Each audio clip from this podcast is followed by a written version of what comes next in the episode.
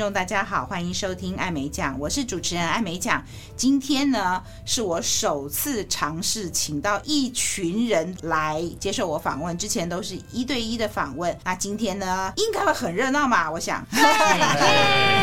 今天总共是几位啊？一二三四五，都是高雄第一科技大学，或是现在改名以后高雄科技大学的翻译研究所毕业的。那今天呢，我们从高科大出发，也来回想一下高科大，因为这个学校我毕竟也教了十三年半。原本我对自己的期待，以为我做个两年就会回台北了，结果因为学校很好，学生很好，同事很好，我就不小心就教了十三年半，终于觉得想要休息了，就回台北。这一集我想要知道高科大的学生他们毕业以后现在在做什么样的口笔译的工作，然后也来回忆一下他们高科大念书那段期间的事情。我们先来自我介绍一下，我们谁先？从毕业最久的开始好了。年纪来吗？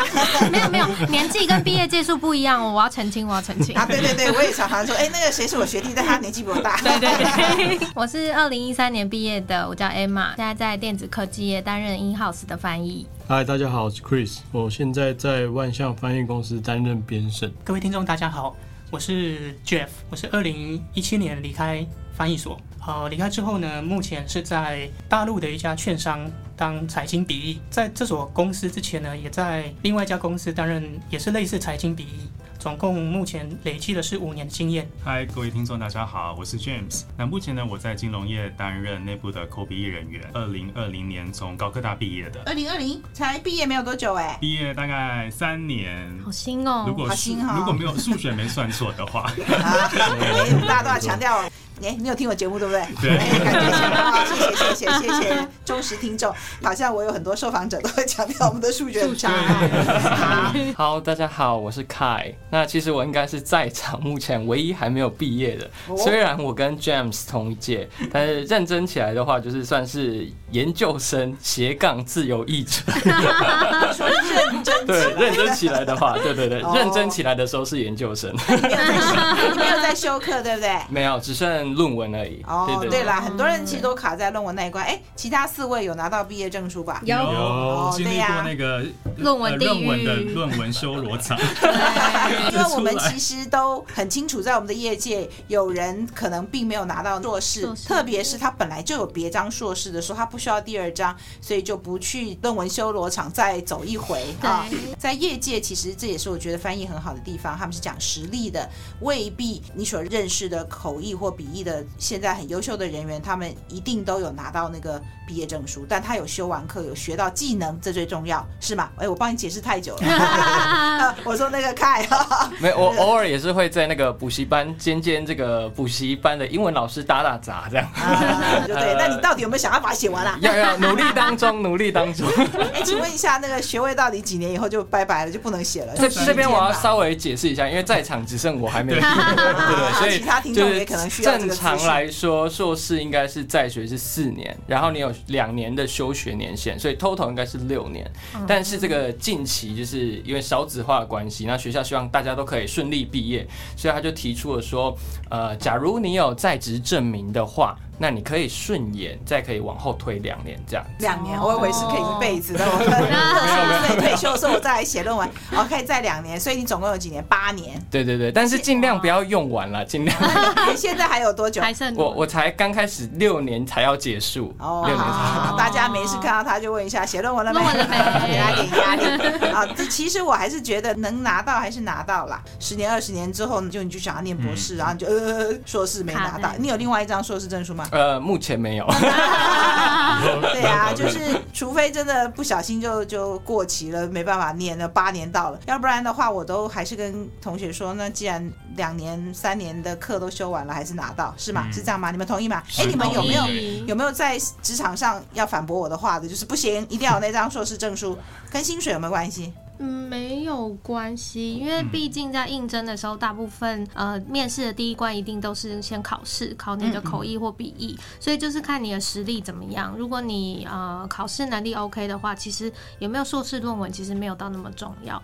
但是谈薪水当然一定会有它的限制，就是有些公司他们。规则比较严谨，可能就是会有说学士起薪多少，硕士起薪多少。嗯，对，薪水有点影响。对，会不会他在征人的时候就已经写那个条件，就说是呃硕士以上这样，那然后你就没有把它拿到，就隐恨这样。其实会。公家机关比较会是要求学历的情况，就是如果你硕士毕业跟大学毕业就差三千块五千块。如果你有拿到硕士毕业证书的话，我觉得是一个门票，因为其实你还是必须要经过面试嘛。可是面试的话，照理来讲，面试官会有一种印象分数。假设说好，呃，你是今天没有拿到硕士毕业证书，可是你可能修完课了，那同时有另外一位应征者，嗯，他可能。你啊、呃，他的比如说考试成绩或者是面试成绩跟你差不多，嗯，可是他有拿到毕业证书。当然，如果你是面试者的话，你可能这时候就会要取舍，说到底我要哪一个，嗯，所以。我觉得有拿到毕业证书，在某一种程度上，他可能会对你有直接，也会有间接的帮助吧。目前我知道，我身边有几个人正在努力写论文的，还是赶快写一下哦。对，Kai 又是另外一个我要接下来关注的焦点。还有是催促一下。还有，虽然目前我自己还没有毕业，可是因为我想说，虽然大家念翻译所，但是最后最后不一定会留在翻译产业。也有很多人选择要到其他的领域，那我觉得这时候有一个硕士学历就会很重要，因为你可能你在就是同样的翻译产业里面的时候，你可以靠你过去的翻译经验来弥补你学历，但是你假如要跳到其他领域的时候，那其他人可能会先看学历为主。嗯。你的意思是说，有别的产业可能会比较重视学历，但我们刚刚讲说翻译其实是有可能你实力很强就不需要那张硕士证书，但别的领域，比方什么领域，你的经验当中，呃，我自己会认为说，你假如到一般的公司行号或外商公司，那基本上他们还是会蛮重学历的。懂，好吧，赶快写，我再说你。是是是。但我知道有一个讨假博的方式。讨假博。对对对，因为通常就是翻译研究所在呃拿硕士口论，就是之前的话，我们会先进行资格考。那、嗯、有些人他能，他们可能就是没有想要写论文，所以他会在自己的履历上面写说，哦，他有通过资格考，表示说，哎，他是学校认证过是合格的译者，这是一个讨假博的方式。你所谓的专业考试就是翻译能力的检定考嘛，有点这样子哦，会让人家对你口笔译的技能有更大的信心。但又回到，如果又是一个体制面的，像刚刚 Chris 说的，如果是公家机关或有些他就是要硕士以上，或者跟你续薪有关系，那还是得要那一张教育部认证的嘛。艾美奖是二零零零年进到高雄第一科技大学的，当时叫高第一。我其实进到高科大也是有点缘分，当时丢履历表去的时候，我以为是。兼任老师的缺，然后后来呢，收到我的信件以后，就打电话来说，你很好笑哎，你为什么上面没有注明你要应征专任老师还是兼任老师？我说哦是哦，我有机会吗？然后他们说有可能，因为正要成立翻译研究所，我们很需要有业界的师资，我的口译经验就扮演了一定的重要性的角色，所以后来我就说好啊好啊，试试 看，所以就在我人生意料之外的进了高雄第一科技大学，然后当然也是因为缘分。啊，真的，我跟你讲，我报道的第一周，在路上遇到，就有人会觉得说我，我听说你不会做很久，因为你住台北什么之类的，好奇怪啊，为什么大家都在帮我决定我的未来啊？不过我当时觉得说，哎，也不错，就有一个机会进到这么好的学校，我也很高兴。但因为我家在台北，我就也没有特别去想说会教很久，然后真的就教了十三年半，如果我没记错的话啊。因为这个数学不好嘛啊，西元两千年的时候就是翻译所第一年，然后到现在二零二三，所以有二十三年最早毕业的。艾玛来跟我们讲一下，好像我们也曾经经历过，就是在英英所底下又什么什么，然后又独立什么，这段你熟吗？我不太熟，因为我入学的时候就已经是一个独立的研究所哦，然后所以你那时候是口笔口笔译研究所。那其他的拿的学位证书，或者是你考进去的时候，是属于应英所或应英系里面的口笔译组的举手。哦，三位，我们其实有经历过从应英所里面的以口笔译组，到后来有几年的时间，我们其实是独立所，但后来因为相关的规定，如果你要独立所，在人员的配置啦、经费的一些事情考量上面，后来又回来了，对不对？所以严格来讲，我们跟好几个翻译所是有点类似的，我们其实是在譬如说文学院啊，或者是应英系应英所里面的一个。组别，我们来讲一下大家念书的经验怎样？哎，这题目好大，好，要聊一下那两年或三年的读书的期间，有什么特别印象深刻的事情吗？辛苦吗？因为我每次都问那个翻译所的人，好像普遍来讲得到的答案都是念翻译所蛮辛苦的，蛮辛苦的啊。怎么样？你们呢？你们有什么经验？又爱又恨吧？又爱又恨，怎么说？你爱什么？你恨什么？我觉得会想要念口笔一所的人，第一个某种程度上，我觉得都是有自虐个性。是这样吗？我觉得应该是因为误会而结合。进去的时候不知道吧，然后后来也就就念完了。应该不是一开始就知道很。就自虐吧，是后来才发现自己有自虐的倾向。我觉得应该说要分不同的人啦，应该比如说像我，我可能是比较偏自虐类型，主要是因为我大学毕业之后就在外面先工作了，所以工作之后才觉得说，呃，我还是对翻译产业还蛮有兴趣的，所以我又回硕士班再去念书。所以我在进口笔译所的时候，我就非常清楚知道说，呃，我就是想要走翻译产业。所以目标很确定，我的目标就会跟应届毕业生可能就不大一样，因为有些应届毕业生可能是，呃，我大学念完了，可能我不想那么早投入职场，那我就直接念硕士好了。嗯，那假设我是念英文系或者是应用外语系。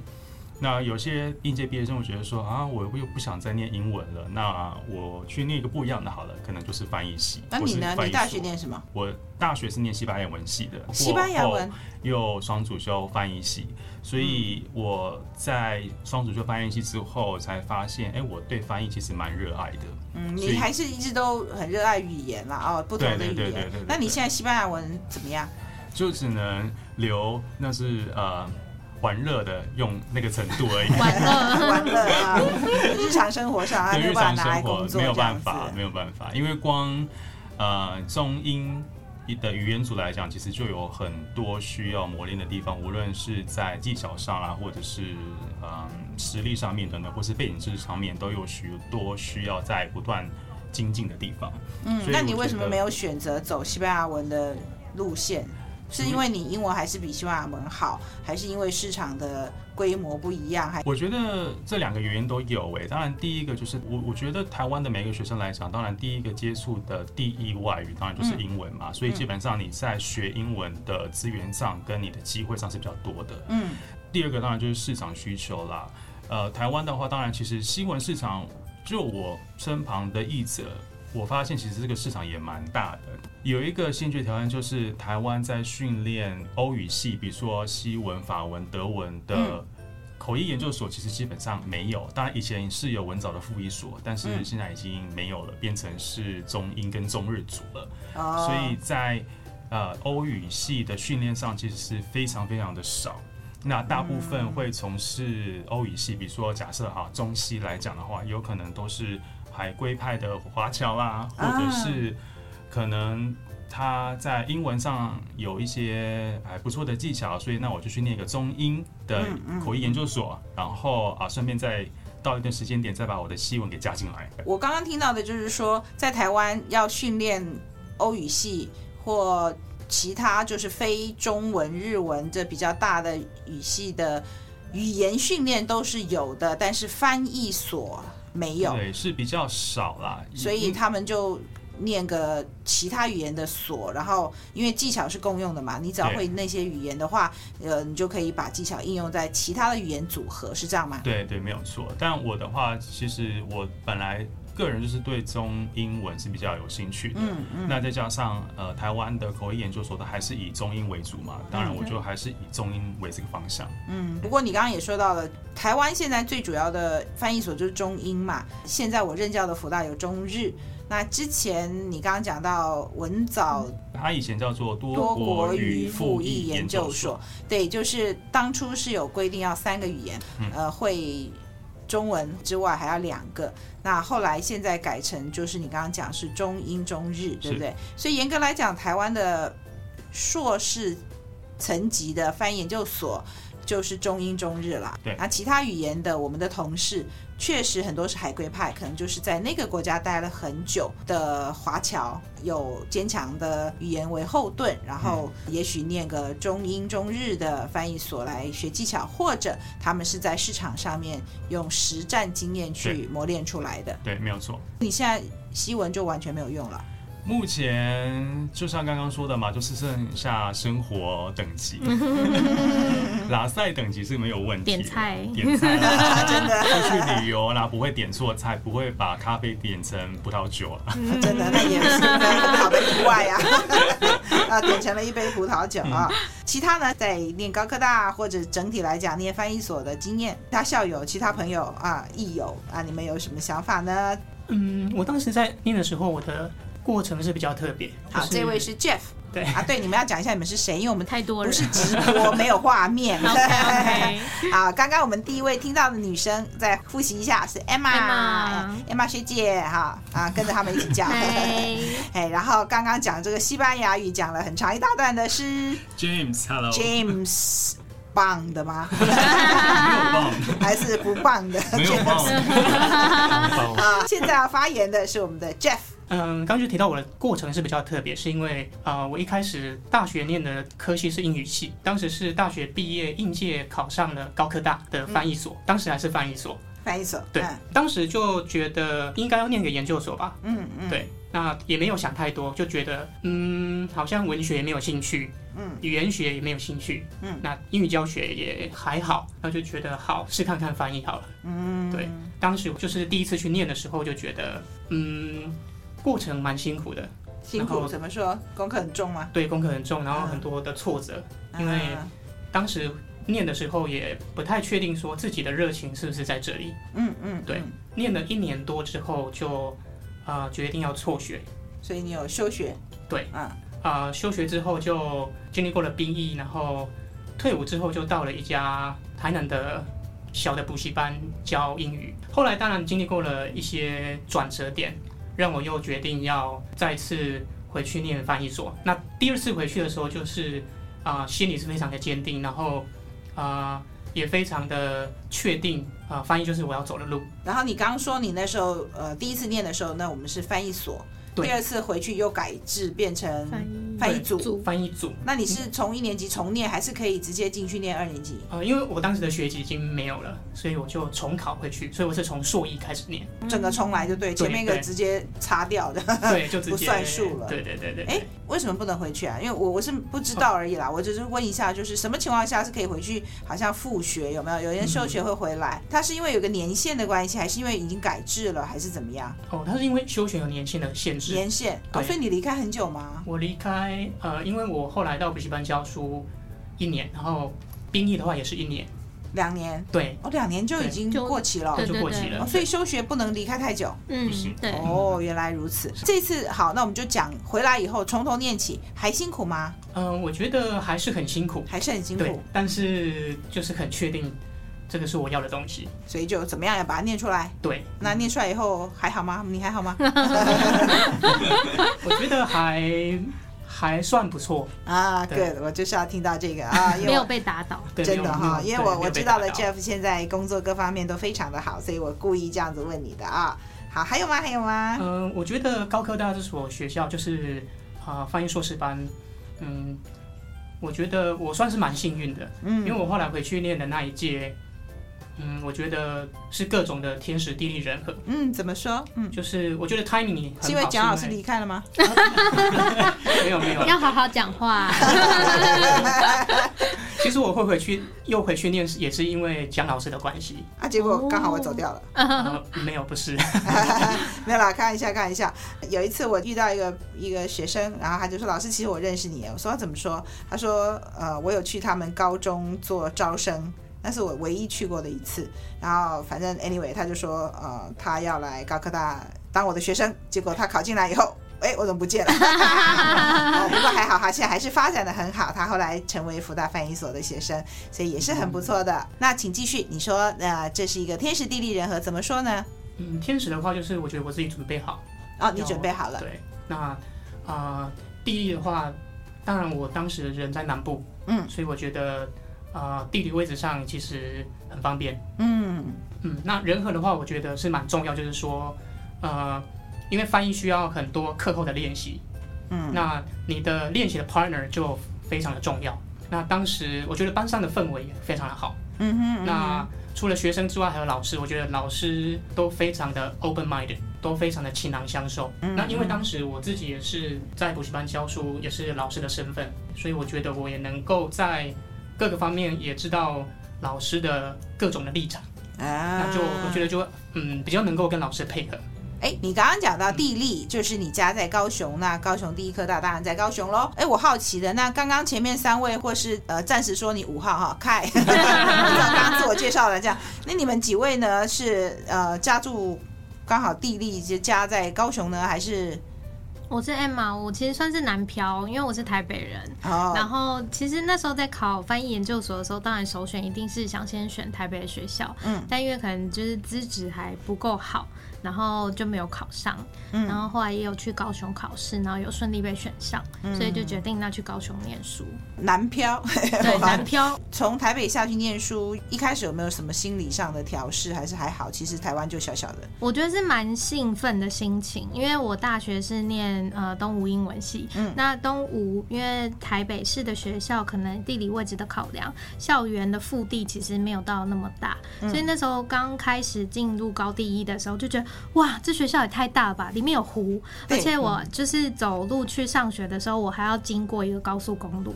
我还记得那时候所长有讲了一个笑话，就是说我们是全台湾唯一一所可以瘫痪整个高速公路的学校。我们如果要抗议的话，我们就在我们的路桥放一个布旗下去，这样高速公路上的车子全部不能走，我们就会上新闻。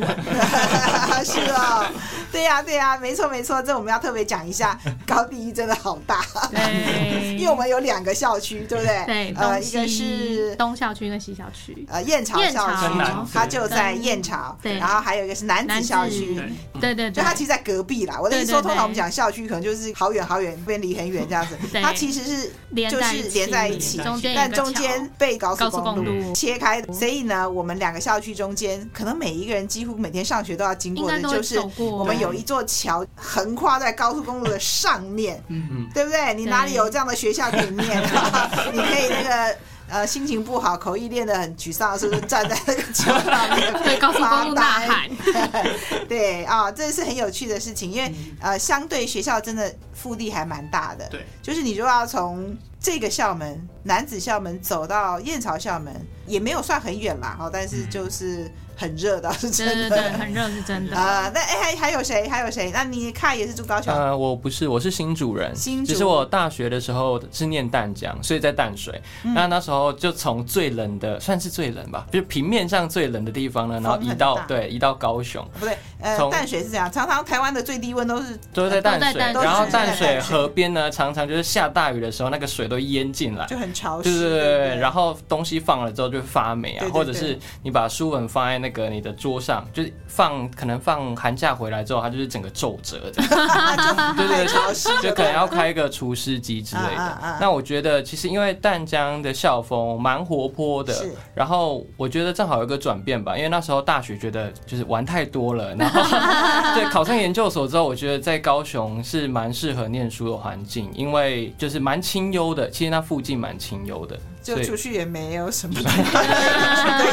比较比较舒服一点啦，就不会有太多人的这种杂音啊之类的。这样，我有好几年没有去高雄第一科大文，但是因为教了十三年半嘛，其实那中间过程也是转变蛮多的。我记得以前。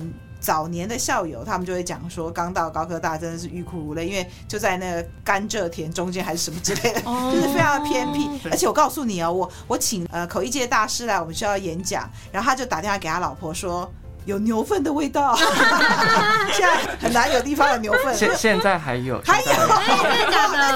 那个养牛场还在，就是我们学校，当然现在那附近已经在我离开的那时候，已经外面已经盖了很多房子，我相信现在应该也是非常热闹的状况。但以前真的就是学校本身一块，当然里面就有校舍啊，什么很很多的楼，可是外面真的就是比较荒芜一点这样子啊，然后。不免会有一些的呃农业啊、畜牧业，野生动物，其实是真的还蛮好的，因为你知道吗？有时候呃晚上或下大雨之后啊，你晚上在校园走，就有不知道几百只的那个青蛙，青蛙一直叫，就 我就觉得好棒，好像那个青蛙交响乐。然后我还有在校园看到蛇，哦有，对，就是对于从台北来的完全城市长大的小孩来讲，我觉得那。也蛮好玩的，就还闻得到牛粪。身为真卡怂，就是在那边看到白鹭鸶就很很那个惊呼，就 有白鹭鸶这样 子。还有马路很多，就是那种像蜈蚣的马路，多到你会害怕，就是到季节到的时候。但是我相信这也是很好的体验。Chris 呢？你是哪里来的？我也是台北人。哦，所以我们这边有三位南漂，可见这个学校当时你觉得值得去念啦。哦，要不然有些人。就会不想离开家，还是你们当时很想离开家，要搬出家里，呃，出去尝试独立一下？一部分也是，就独立一下，从来没有在外面就是自己生活过。你住宿舍吗？呃，对，租房子。在高雄的时候是租房子，租房子，其实就在校门外面的那个台糖学院。嗯，哦，对，台糖学院是一个台糖盖的宿舍。对，那 Chris 是不是也住那边？对，我之前住在附近，后来就住到那里去了。是没有宿舍给你们住吗？没有，因为那边最便宜，我们也是住那里，而且空间很大。对，空间大。我也有住过啦，就是好像后来什么情况下，我也有在那边去借宿过，就是一个晚上一个晚上这样算钱。但是我的好奇是，研究生没有提供，学校没有提供宿舍的原因。有宿舍，可是宿舍就变你要跟其他室友同房，然后要共用卫浴，没有套房就对了。好像没有研究生专用的，我记得好像就是要跟大学生一起。对，大学生如果就是彻夜 party 的话，你就没有办法，你就完蛋了。而且可能好像我记得那时候，因为他们有的时候问说，如果我想要去住在学校宿舍，我就要当舍监，有没有那种监督宿舍的老师？那我觉得这可能任务有点艰难。就像 Chris 讲，就年轻人难免的嘛，有 party 什么的。难怪你们都住在外面。但也有听说有一个学长跟我同班同学，他们是住宿舍，对对对，也是蛮有趣的。能够认识大学生也不错啦。那个时候好像还有类似门禁之类的吧？现在不知道还有没有。就是女生宿舍通常什么几点要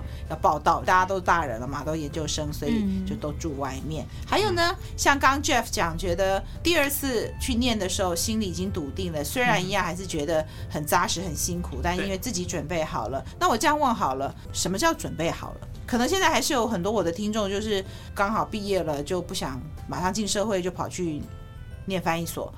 或或其他研究所，你当初觉得第二次你准备好了？你刚刚有讲到是因为工作以后更确定我还要回去念，所以笃定。那这个意志力笃定这件事，可能也是协助我们度过课业繁重的这个过程。那你们讲讲好了，因为你都念过了，什么情况下不要贸然去做这件事情？什么叫做没有准备好？什么叫做准备好？嗯，我觉得没有准备好，我自己认为是。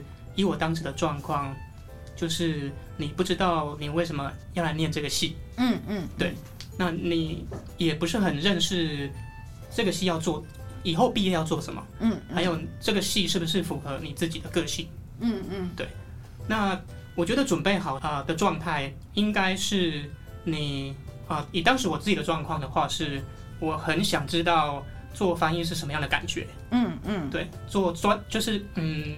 做专业的译者是什么感觉？我觉得我的心态上，当各种课业上的挑战来的时候，你就会比较不会惧怕，嗯，嗯对，你就会想办法去克服它，嗯，对。那当你重重关卡慢慢突破之后，你又会帮自己建立各种自信心。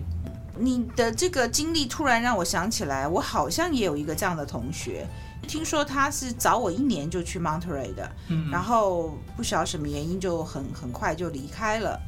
只是他后来隔年又还是又进来了，好像也是回去以后想一想，还是想要做翻译，还是舍不掉的这样的一个念头，说我想要做翻译，所以他又回来。但是这一年当中，当时听说是他就知道说怎么样可以在学校可以更好，所以他在这一年里面他就做好更多的准备。我想可能比较多是语文上面的准备吧，或者心情上要。在国外住的这样的准备，嗯嗯，我还记得就是我们那届进去的时候有招生十五位吧，然后最后实际到学校的十四位，就剩下那一位同学，后来好像是下一届进去学校里面念书，他就是休学一年，好像是去工作还是之类的，就就他第二年就继续念书。然后我记得印象很深刻的是，我们就是一开学的那个新生说明会，就是 orientation，然后跟大家解释一下学校里面的状况啊，然后什么什么这个休课什么什么的。记得好像是大秘吧，跟我们说哦，我们这个翻译所这个念起来很辛苦哦，然后这个最少要三年毕业。然后我记得那个时候有大概一半的同学就是突然就脸色大变，我想说你们 你们你们都没有做过 research 吗？我就是当时有点惊讶，就是啊，你们都没有听说这件事情吗？就就我比较奇怪啊，因为我是就是我就是大学的时候表现的还可以嘛，然后老师就会说啊，你可以去念研究所啊。我说哦好，那个可是国外一年要两百万，我说不起。他说：“你国内也可以念啊，就去报几间几间。”所以当时就报了两三间学校。然后这个彰师大备取，台师大比较有趣。台师大是我那个时候去跨考，就是那个时候还可以跨考，就是口口译组跟笔译组。结果我去跨口笔译组，就是会口译没有上，但是口笔译的口试复试入选了，就是进去去走进这个翻译所的办公室里面，然后跟这个那个时候还是赖老师所长，然后还有其他老师就是口试。然后，那个前一天我完全没有就是预料到我会能够进入复试这件事情，所以我也没有准备什么读书计划、自传什么。前一天晚上那边赶得要死，啊，所以所以前天就是精神就是非常恍惚。然后我不知道那天我是头撞到还是怎么样，可是进去之后，这个赖老师就第一个就问我一个问题，他说：“所以你比较喜欢口译还是笔译？”我那时候真的是想都没有想，我就说我比较喜欢口译。结果其他老师就是。都问不下去了，就是就是让我出来了。我那时候就是想说，嗯，过几年之后，我还是会想，哎、当初我为什么会这么的对口译这么的执迷不悟？反正总之就是我对这个翻译这件事情就是非常非常的认真这样子。好，所以总之前前后后经过这些考试的流程之后，就这个进到了高科大来啊。所以我我在进踏进这个这个男子这边之前，我就已经很清楚说，翻译所不是一个轻松好玩，或者是甚至是跟一般翻译所。一样的地方就是，首先就是三大魔王嘛，好，就是你要修很多很多的学分，你要考资格考，你要写论文，好，首先就是三大魔王。然后这个修三年这件事情也是意料之中的，只是我不知道为什么这个当初我的同学，我的同学组成非常的这个多元啊，有这个应届的毕业生同学啊，从这个北中南都有啊，这个名校也有啊，然后有曾经已经在学校里面就业的社会人士啊，也有国校老师、高中老师。啊，我想他们可能是为了就是希望把他们的这个学历加分之类的嘛，他们可能当初的预想也许是把它当成一个在职专班来念之类的，然后没有想到一进来的这个震撼教育这么大，然后跟他们说啊，这个要念三年啊，所以我想当初很多人都吓到了。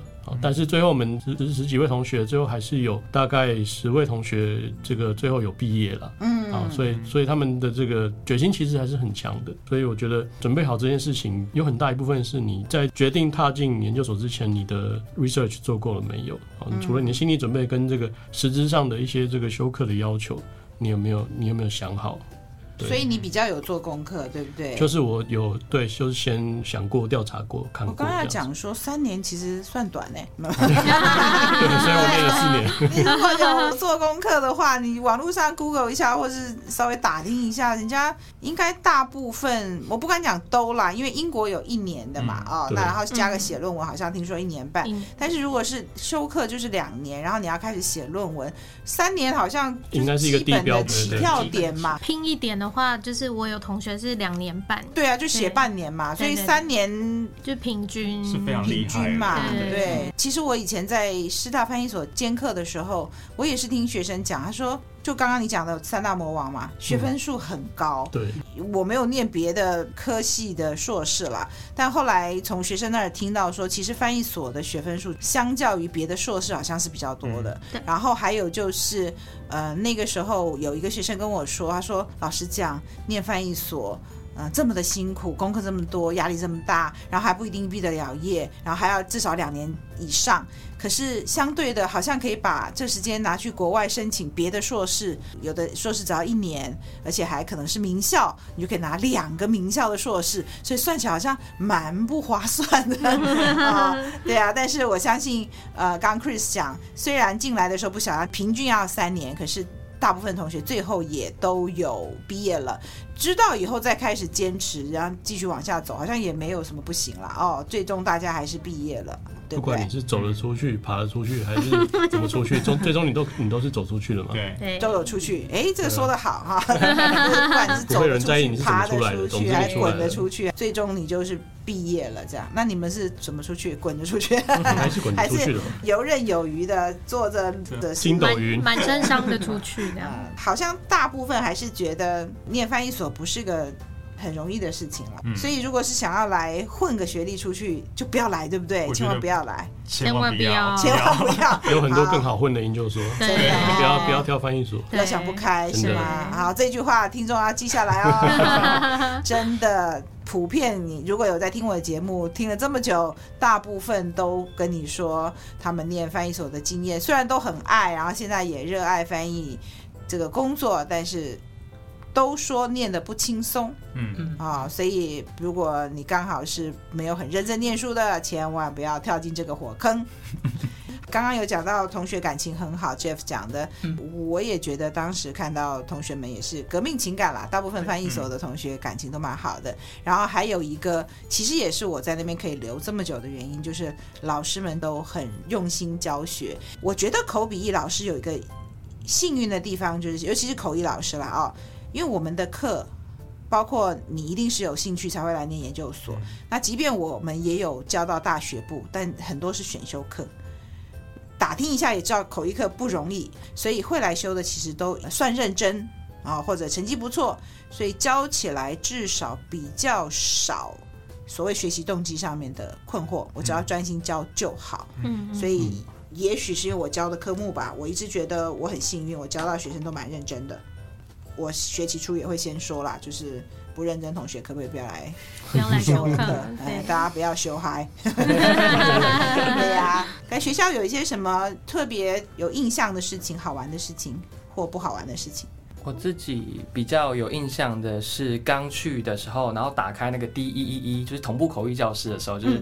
非常震惊，因为觉得哇，里面也太舒服了吧？对，尤其是就是专业还是舒服啊？就是专业又舒服，就是两者兼具。然后尤其是又看了一下其他学校，因为其他学校可能是历史比较悠久，嗯，所以就相对就是会有一些古色古香的味道。那就是在这个高科大里面的同步口译教室呢，就是真的我觉得专业度非常够，然后硬体设备也都很好。在那间口译教室有发生一个趣事，就是因为口译教室外面刚好就是类似。是戏馆的广场，那因为大学对，然后大学部一定会有一些活动，其中有一场就是啦啦队比赛，然后刚好那天我们在上课的时候，外面有大学部的啦啦队学生们在那边练习，比如说 N K F U S T，就就是很吵闹，对对对，然后殊不知他们太欢乐了，然后聊天聊得太大声，导致于影响到我们里面上课，所以就有一个老师直接开门，然后就很大声的在骂人说，你们在干什么？然后老师就噼啪骂了一大串，那因为。从来没有看过老师这么凶的一面，对对对，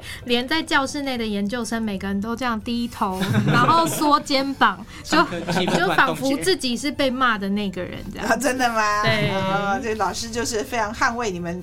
上课的权利，对对对，老师说我们里面在上课，你们这么吵，影响到我们了。哦，然后也是第一次看到老师那么凶，对，第一次看到老师那么凶。对啊，大部分老师都很和蔼，对不对？对，就连就是上课要指正你的翻译，也是和蔼的笑笑的说，你这样翻不对。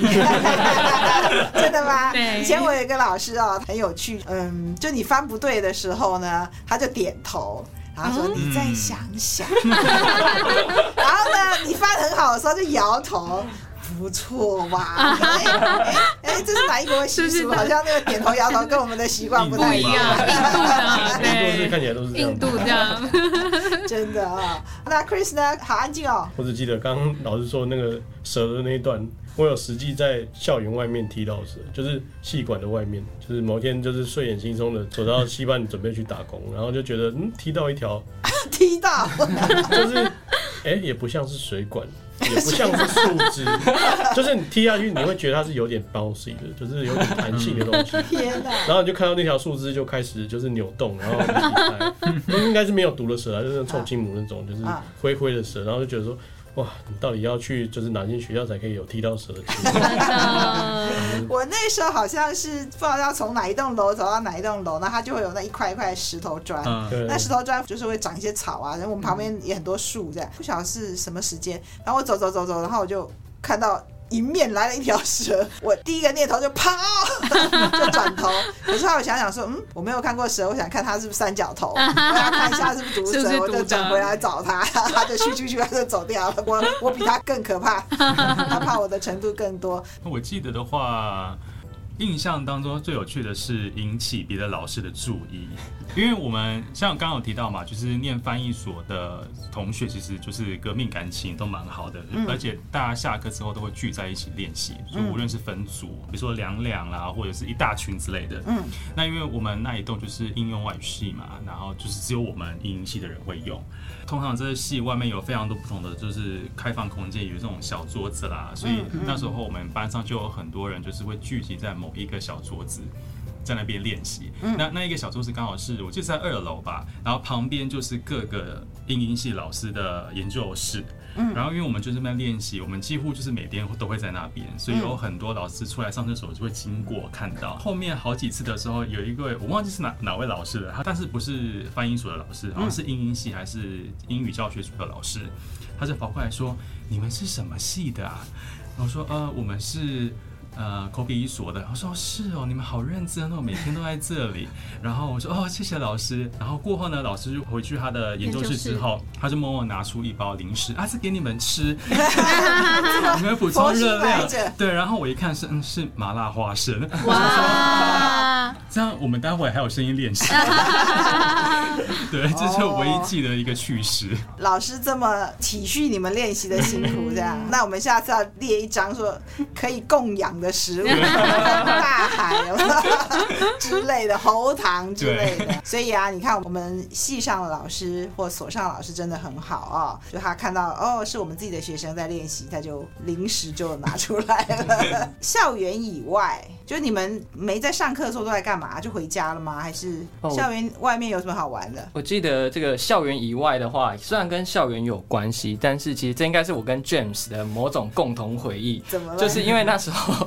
我们就我觉得这个也很好，这就是系上有跟这个高雄广播电台合作，然后我们要去录一个叫做《打狗英语通》的一个节目，然后所以我们每个月呢都会骑车，就是星期六早上，然后就骑车过去，然后到那边，然后开始录一整天的音，然后把一个一个礼拜吧，好像十篇还是二十篇的英语教学内容录完这样子。那我觉得这个经验呢，对于在校生的时期也蛮不错的，可以到广播电台啊实际去操作跟学习这样子。对，这个也是蛮特别的一个经验。对，我之前访问是我学生沈志安，他好像也是在，应该也是就是打狗英语通上面实习了很久，他也觉得学到很多，因为广播电台的这个前辈们会给予协助，这样。那个现在还有吗？好像还有吧。好像还有。哦，那很久了耶，因为沈志安是我第二届还是第三届的学生嘛，那我现在加加起来应该有二十年喽。嗯，应该有，应该有哦。那一直做到现在，表示我们学校把这节目做的不错嘛？那、嗯、一定是有收听率的考量，一定是。像如果到系上的官网，嘿，还可以看到那个打狗英语通的介绍、哦，对，对，感觉好像就已经变成是英语系的一个固定合作，对，嗯、一个标志。这么多年累积下来，它可能是一个教材了。有想要学英文的人，其实把它听完就已经很多集了吧？对，因为我们当时候播报的内容，当然就是我印象当中，我们那时候是有分撰稿组跟播音组。嗯，那撰稿组的话，我有点忘记是哪一个学系，当然是我们英系了，但是我忘记是，嗯。大学部或者是研究所所写的，但总之就是那些教材都是我们自己亲自写的。嗯，写完之后当然一定会有老师审阅嘛，当然要确保说里面的内容啊，比如说用词啦、文法啦是正确的。写完这稿之后，当然就是给我们播音员，那播音员当然就是自己练习。我记得有时候会有呃广播公司的他们的前辈来跟我们讲说，哦，你在播报的时候，你大概要怎么样播你的声音啦、你的语调啦、你的节奏啦，要怎么抓。难怪你的声音这么专业的感觉 哈，原来是有受过训练，有专业人士指点过。所以那一集里面可以学到什么？它的一个架构是什么？简单来说，它其实是非常日常生活用的英文，因为它主要的听众当然就是一般大众嘛。呃，无聊在开车的时候，可能就播到呃高雄广播电台的这个频道，然后听。一些内容，那主要的就是我刚刚讲的非常生活化的内容，当然就是两个人的对话。嗯、那主要的内容还会是以高雄的特色，比如说高雄哪些景点啦，或者是有哪一些季节性的活动，嗯，大部分都会纳入这些题材。嗯、那当然，我们的教学的用词跟内容会。紧扣着，比如说假设好了，高雄灯会好了，我们可能就会教高雄灯会相关的一些内容，或者是跟灯会或者是灯笼，好，假设相关的一些用语。嗯嗯。听起来，如果放到现在的话，它也是一个很好的播客英文节目，或者是 YouTube 上面的英语教学节目。哎，那我们在二十年前就开始，算是很早。蛮早的，它好像是每周一到周五，然后每天五分钟，然后会有三个时段这样子，然后一次播五分钟。嗯、我比较有印象的，应该是因为就是我们那时候用的是这个录音带，嗯嗯，所以呢，就是我们录这么鼓掌，没错没错，录音带。就是我，所以我们只要录错就全部重讲一次，对，所以我们就一直重来，一直重来，很好的训练是真的啦啊！真的，我记得我们第一次。我们第一次进去的时候，就真的从早上我忘记几点了，好像就是一大早录到晚上六点，因为是第一次录，就是录一集一次好像一次十篇十篇吧。但是因为就是你不能讲错，你一讲错就是整个要洗掉。一个节目多长？五五分钟，五分钟，就是五分钟重来。对，因为那时候我们第一次进去的时候，就是非常的非常的累，从真的是白天进去，然后晚上不知道几点出来。嗯，可是当然啦，就是我觉得是也是蛮好一个训练，就是你。录到最后，其实我们一期十篇可能两三个小时就录完了。那真的口条会好的不得了了，因为不能错嘛，对不对？对，就不能错，也是训练你的耐心吧。因为我们有时候录到后面会觉得，天哪，好厌世哦，厌世。第三十八次，对，或者是说你越急就越会吃螺丝，吃螺丝啊，然后重来。哎，那我们来讲讲各位的工作好了。前面自我介绍有讲一下你们现在做什么。据我所知，你们现在工作充分发挥到你们当初学到的口笔译技能。那跟我们的听众分享这一块吧。好啊，我先讲一下我的工作。我是 Emma，在研究所毕业之后，其实我有呃 freelancer 的梦想，所以那时候刚刚毕业的前半年就是属于接案的性质。但因为案源不固定，然后认识的客源也没有那么多，发现说，哎，自己这半年下来，可能赚的薪水很有限。可能一个月只有两万的收入，都觉得哎，要养活自己好像有点困难，所以后来就决定，那我还是去找 in house 翻译的工作。那刚好那阵子在网络上有看到有一间德商，他因为要做系统开发的专案，在招募很多的中英译者，所以有去投了履历，然后也很幸运的有应征上。那从德商的工作之后，就一路一直做呃 in house 翻译。做完德商的专案之后呢，就转职到银行去，在银行也待了四点五年，现在就才跳槽到电子科技业。你在 in house 这方面经验很多。做下应该算起来有八年左右吧，如果数学没算错的话。偶尔还是会有机会在外面做口译，对不对？对，还是会有。就是如果时间上允许的话，呃，外面的案源也还是会接。嗯，那做 in house 的一个特点，就是因为它稳定，因为公司是算月薪给你，所以你不用担心说你下个月的收入在哪里。工作内容是口笔译都有，是吗？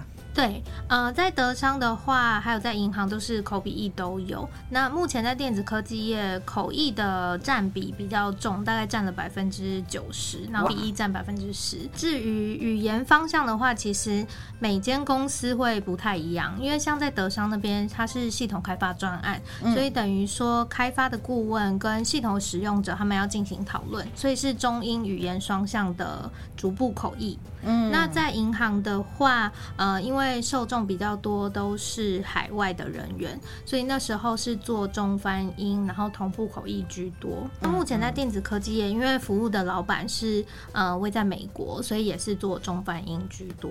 然后也是同步口译，而且是采线上口译的方式。听起来这里面有好几个重点了，我们真的要另外批一集再请你来跟我们分享。嗯，有关于做 in house 的，就是老师，我也很想知道，包括说怎么进去的，然后是进去以后再学，还是你要会了这个产业的。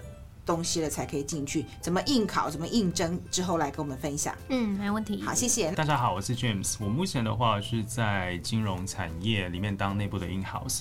那其实，在进入金融产业当 in house 之前呢，我其实也做过一阵子的 freelancer。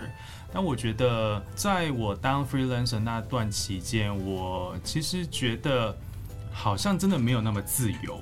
当然，很多念口笔译所的人都会有一个憧憬。就是我毕业之后，我想要当自由译者，因为自由译者就是我可以自己决定我要不要做这件事情，我可以自己安排自己的时间、我的工作、我的弹性。但是我觉得也再加上毕业之后，我就去翻译室实习，实习之后呢，刚好就是疫情很严重的时候了，所以那时候我也在挣扎，我到底要不要持续做 freelancer，还是说我就是找一个公司的 in house？然后我就问了很多的老师，老师就说。这个期间，我觉得你还是先到公司当 in house 比较好吧，因为疫情那段期间，大家都不知道我们会怎么样发展，而且整个案源，因为我比较偏口译组，当然口译在那个时候一定就是没有很多的 case 可以做，当然笔译是没有什么太大的影响了，反而因为疫情的关系，笔译的量是增加的，所以我在经历过这段转折的期间，我发现说。其实当 freelancer 好像真的没有比较弹性，为什么会这样子呢？因为 freelancer 特色就是好处就是你可以自己安排时间，但坏处就是。你没有做，你就没有钱，所以你在案源没有这么稳定，又再加上大环境的因素没没那么稳定的状况下，其实你还没有办法去保证说你每个月的收入会是多少。再加上如果你每个月收入不固定的话，其实你自己心里也会紧张，会觉得说啊天呐，我这个月的房租我要怎么办？我要跟家里拿钱吗？而且你都在外面工作，你还敢跟家里拿钱吗？嗯嗯，对，所以这我我觉得这是一个非常大的一个考量点了。对我来讲，还有第二个考量点就是。当 freelancer，它虽然有好处，可是会有一种你是孤独的译者，因为你就是自己在接案嘛，你在家里自己工作，而且你有没有任何同事？可是如果今天你从事 in house 的话，你会有同事，而且你有很多的资源，你你可以在遇到困难的时候，你可以问你的同事，或甚至你的主管。让你有更好的解决方式来解决你现在碰到的问题。但我觉得还有另外一点就是，你如果你进入到 in house 的时候，你接触到的那个人事物是更多的，因为你是进入一间公司，一间公司它可能就是一个集团下面的一间其中一个公司而已。可是你。能碰到的，你不是只有限缩在翻译这一个面向上面，因为啊、呃，你想要做翻译，当然另外一个很重要的元素就是背景知识嘛。可是如果你真正到 in house 的话，你在翻译的过程当中遇到很多困难，有时候其实并不是因为语言上面的困难，而是因为你是背景知识上面的困难。嗯，那如果你在做公司的 in house 的话，其实你可以去问你的主管，主管就可以从头到尾跟你讲那个背景。我觉得这也是。从 freelancer 转到 in house 的一个好处，我觉得 in house 一个好处就是你跟同事之间的关系是比较稳定而长期的。对，我们做自由译者，常常很多客户是一年见一次面，然后就见个半天或一天，你就是口译，其他面向是接触不到的。在公司你刚刚讲到的，你会接触到财务部啊什么各个部门，但我们会请款了，请款也会接触到，但那都是很浅的关系。那这个的话，如果各位听众。你喜欢有很稳定的人际关系，然后员工旅游，我们也没有员工旅游，都要自己办啊。还有年终，这是重要的年终。还有年终，哎，不小心就来个四十五个月 砸到身上这样子啊。它是一种全公司一起努力，然后最后共享那个获利的感觉。单打独斗的自由译者的话，我们通常就是自己财务各方面都是独立，所以这一点还蛮重要的。好，谢谢你的分享。那 Jeff 呢？Jeff 跟我们分享一下。我离开学校后呢，其实前四年是在一家啊、呃、香港的公司，那是在那边担任财经笔译。后来呢，在去年底我离开了公司，然后现在呢是在一家。啊，中资的券商也是从事财经笔译，也是财经方面的。对，是进去以后才开始学，还是进去以前就已经会了？哦，这个是很好的问题。当然，你必须在背景知识、语言的基础有一定的功夫。嗯，其实很多的东西，包括你对这个领域的熟悉程度，还有工作流程，其实都是进去这个岗位之后才开始慢慢熟悉。进去以前有考试吗？有，有还是、哦、还是要考试？对，还是需要试译，通过之后才会面试。嗯、呃，我现在从事的工作是在呃公司销售团队底下的翻译，那平常就是呃处理销售部门的一些笔译的需求。呃，其实当时在进入公司面试的时候，他们是有有口译的需求。那主要是逐步口译。那但是我进公司至今将近快满一年，目前都还没有正式上场过。这是因为我们隶属的子公司是在新加坡，很多的呃新加坡那边的人员其实中文、英文都很好。他们有时候开会的话，沟通中英文都没有障碍。嗯，对，所以我们很常就是去先去预备着。那有需要的时候才会轮到我们。就他找你的时候也有备而不用嘛，啊、就是找一个会的，万一哪天需要，不用另外请人这样子。对对对，备而不用、哦、也蛮好的。对对对，那大概百分之九十五都是在做笔译，中翻英翻中都有。呃，我们比较特殊是都是中翻英啊、呃，因为受众的话是国外的投资者，就是。只看得懂英文的投资者，就是公司希望可以打这一块。我感觉起来，金融的这个 in house 里面做中翻英的比例其实不低耶哦，所以对这个职业的特性，因为有些的工作就是双向，有些是单向或只需要英翻中。但我刚刚听你讲，因为你讲到说是。就把一些报告翻成英文嘛，对不对？对，主要就是啊、呃，会有分析师写的报告，我们就要把它翻成英文，让各个销售部门的同事去发给他们目标客户，或者是已经在手的客户。对对，所以这个也值得我们之后进一步的探讨，嗯、有关于金融的 in house，或者是更广泛的，也许你是自由译者去接翻译社给你的报告，中翻英这一块的需求蛮大的，其实是蛮大的、嗯。如果学校有开课，是不是就鼓励他们去修这个金融？这种笔译的课呢？哦，非常鼓励，就是财经翻译还有法律翻译，其实这个都是相关的领域。我们高科大有开，对不对？有，对。对，我突然想到，高科大好像在这种专业科目里面的笔译课开的不少，还有别的吗？财经、法律、文学翻译，文学翻译也有。嗯、对，对，你觉得你在高科大修这个财经笔译的？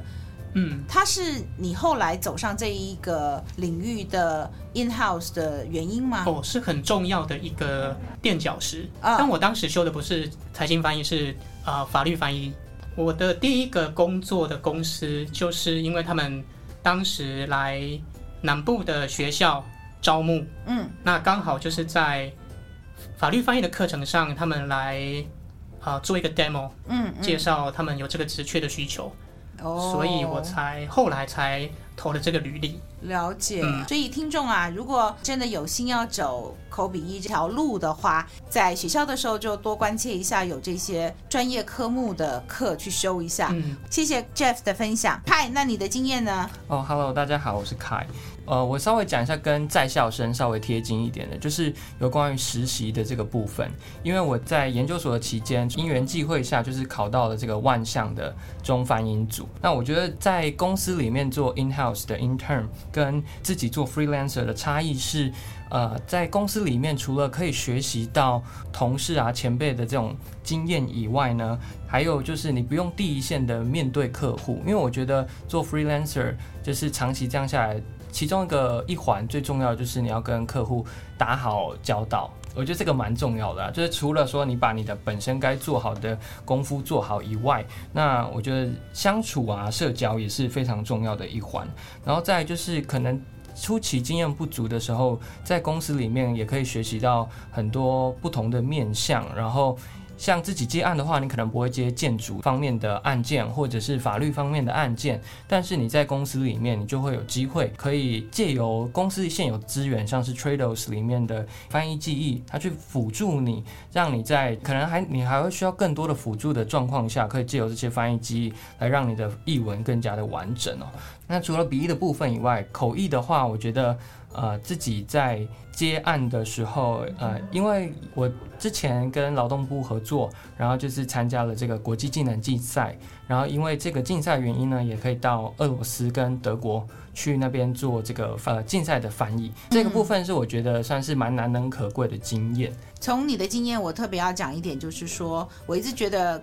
高科大很不错的原因之一，就是说，像万象翻译社，这是在台湾也很有名、口碑很好的翻译社。我以前还在师大教书的时候，师大翻译所教书的时候，有一次我到万象去，我带着高科大的学生去参访，或者是我有什么事去到万象去，就进去以后此起彼落，好多人跟我说老师好，然后我就发现好多师大的学生在里面工作，然后我就开玩笑说哇，怎么都是师大翻译所的毕业生或是研究生，感觉起来好像那个职业训练所接收了很多师大翻译所毕业的优秀人才，但是这么多年下来。其实我细数的话，有进到万象去工作的高科大的毕业生不少哎，曾经在里面做过编审的，是不是好几位啊？有没有五六位？我认识的就五六位了。呃，在我前后，呃，将进去考进去当 intern 的同学，应该就有至少我知道应该就有四到五个。我们知道万象有跟这个学校合作培育人才，我的重点是说进去工作的。就不少了。我后来听到同学们纷纷跟我说，谁进去了，后来谁又进去了，我就真的觉得，嗯，高科大学生表现不错耶。那 Chris 呢？你呢？嗨，大家好，我是 Chris。那我目前在这个万象翻译担任编审。我觉得在这个内部担任编审，跟你实际在外面自由接案的最大的差别。就是你对于译文的考量是不一样的。自由译者，你只要接到案件，你的这个最大最大的目标就是准时把你的这个译文在经过这个品管啊，经过完善的翻译之后，准时交件，这就是你的翻译任务结束了啊。那你后面就是等着收到你的这个翻译的费用。你在这个内部担任编审，你不只要考虑的是译文的正确性、准时度。你甚至还要考量的是客户实际想要的译文跟你提供的译文是不是一致？你还有要怎么样去跟内外部做进一步的沟通啊，然后能够达到这个实际上客户的需求。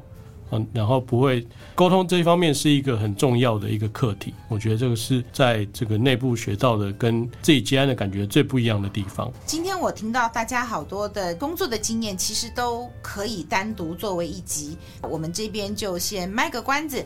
今天整体来讲，我们是以高科大为出发点，让大家知道说我们高科大现在的毕业生都在做些什么样的工作。个别代表的主题，比方说刚刚有几位讲到财经笔译这一块的话，艾美奖在规划单独的节目的时候，我们也有这样的一个规划。那谢谢各位校友今天来上我节目，也很高兴看到大家，很多都好久没有看到了。Kai 是第一次见面，对，新面孔，啊，也很高兴认识你。听起来你也好多经验，有到国外去做 技能。竞赛技能竞赛的有很多可以讲吗？好玩吗？呃，我是觉得是人生当中蛮特别的一个经验，因为难得可以跟中华队一起出去，可以接触到世界各国不同的译者，那大家做事的方式也都不太一样。因为翻译工作呃主要是口译啦，才跟着客户出去，让我们的生活体验变得更广。当然各行各业都有它的优点，但口译的工作的一个优点，我一直觉得就是它扩大了我的生活的接触面，让我看得更广，看得更多。下次有机会看再来跟我们分享好吗？好的，好的。好，今天很高兴看到我们的校友，然后也更高兴的也听到了各位在职场上面很好的发展。那我们今天先讲到这边，下次我们再找更多人来，好不好？好，没问题。今天好像聊起来觉得，嗯，办个校友会也是一个很欢乐的事情。没错。那谢谢各位今天专程的来到艾美奖的节目来跟我们分享这么多。我是主持人艾美奖，谢谢各位的收听，我们下次空中再见。欢迎各位继续做我的一家人，拜拜，拜拜。